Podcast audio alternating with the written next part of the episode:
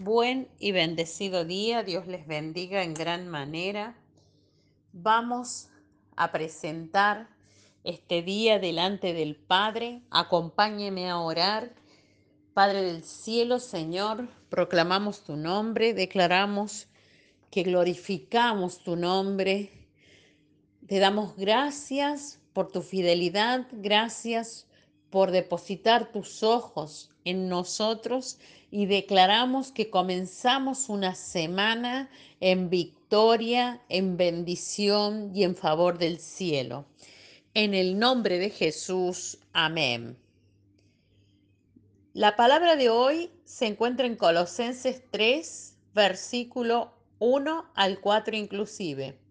Si pues habéis resucitado con Cristo, Buscad las cosas de arriba donde está Cristo sentado a la diestra de Dios.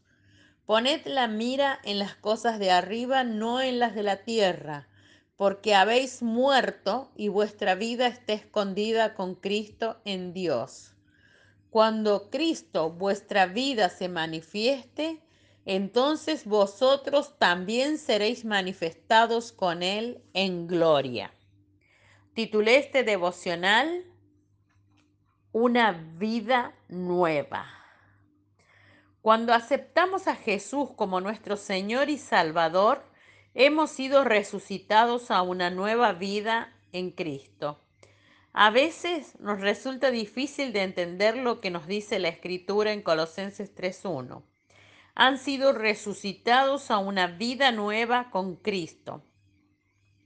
Es decir, debido a la muerte de Jesús en la cruz y su posterior resurrección de entre los muertos, hemos sido resucitados a una nueva vida en Jesús cuando tomamos la decisión de seguirlo.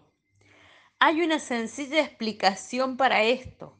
Jesús vino y murió para pagar por todos los pecados de la humanidad, incluyéndonos y cuando le damos nuestras vidas a Él, tomamos la decisión de caminar como Él caminó, tenemos nueva vida en Él. Si puedes enfocarte en lo profundo de la palabra, entonces te darás cuenta que dice que resucitamos juntamente con Él. La resurrección es de nuestro espíritu que estaba muerto en el pecado.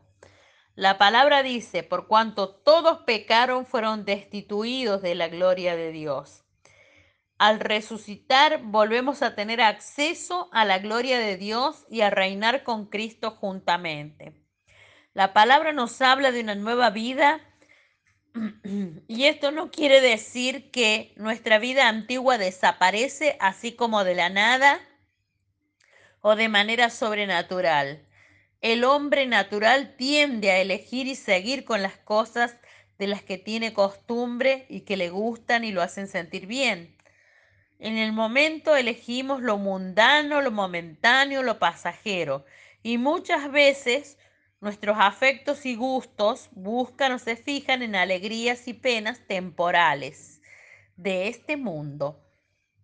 No obstante, Dios tiene planes para nosotros su voluntad, que es buena, agradable y perfecta, no es la nuestra. Y por lo tanto debemos enfocarnos en Jesús para que las cargas y las luchas de este mundo no nos quiten continuamente la vida nueva. Hagamos de Jesús nuestra vida. La primera parte de Colosenses 3:4 dice, cuando Cristo, quien es la vida de ustedes, Generalmente esto no es el reflejo de nuestra vida. Quizás Jesús sea una parte de nuestra vida, pero no es toda nuestra vida. Queremos y le pedimos a Jesús que sea nuestro Salvador y que nos permita pasar la eternidad con Él, pero no estamos muy seguros de querer que sea nuestro Señor y que gobierne todos los aspectos de nuestra vida mientras estamos en la tierra. Él habita en alguno de nuestros pensamientos, pero no le permitimos ser el Señor de todos nuestros pensamientos. Él ocupa parte de nuestro día, pero no le permitimos ser nuestro Señor y gobernar todo nuestro día. Lo invitamos a participar en algunas de nuestras decisiones, pero no le permitimos que sea el Señor de todas nuestras decisiones.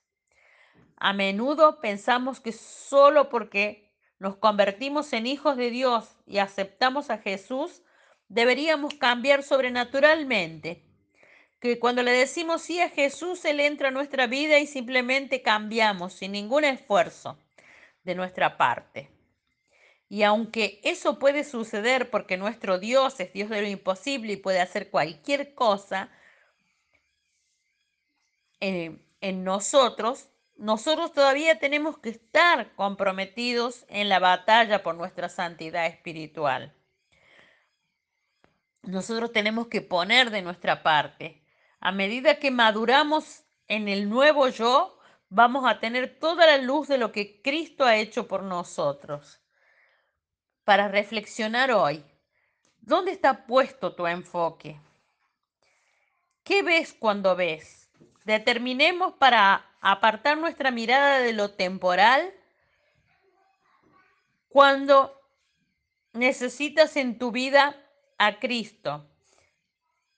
¿Lo invitas a Jesús a todas las actividades en todo tu día o solo y cómo nos conviene? nuestra oración a Dios. Hoy, Padre Celestial, clamamos por esa vida nueva y esa transformación de nuestra mente, mirada y enfoque. Llénanos de tu Santo Espíritu para tener amor, poder y dominio propio, para poder caminar en tu buena, agradable y perfecta voluntad. En el nombre de Jesús. Amén. Te bendigo y declaro que esta palabra se te revela, que comienzas a menguar para que Cristo pueda crecer en ti y, se, y pueda verse reflejado en tu vida y que comienzas a entender que Él tiene que ser parte de toda tu vida. En el nombre de Jesús te bendigo y hasta mañana.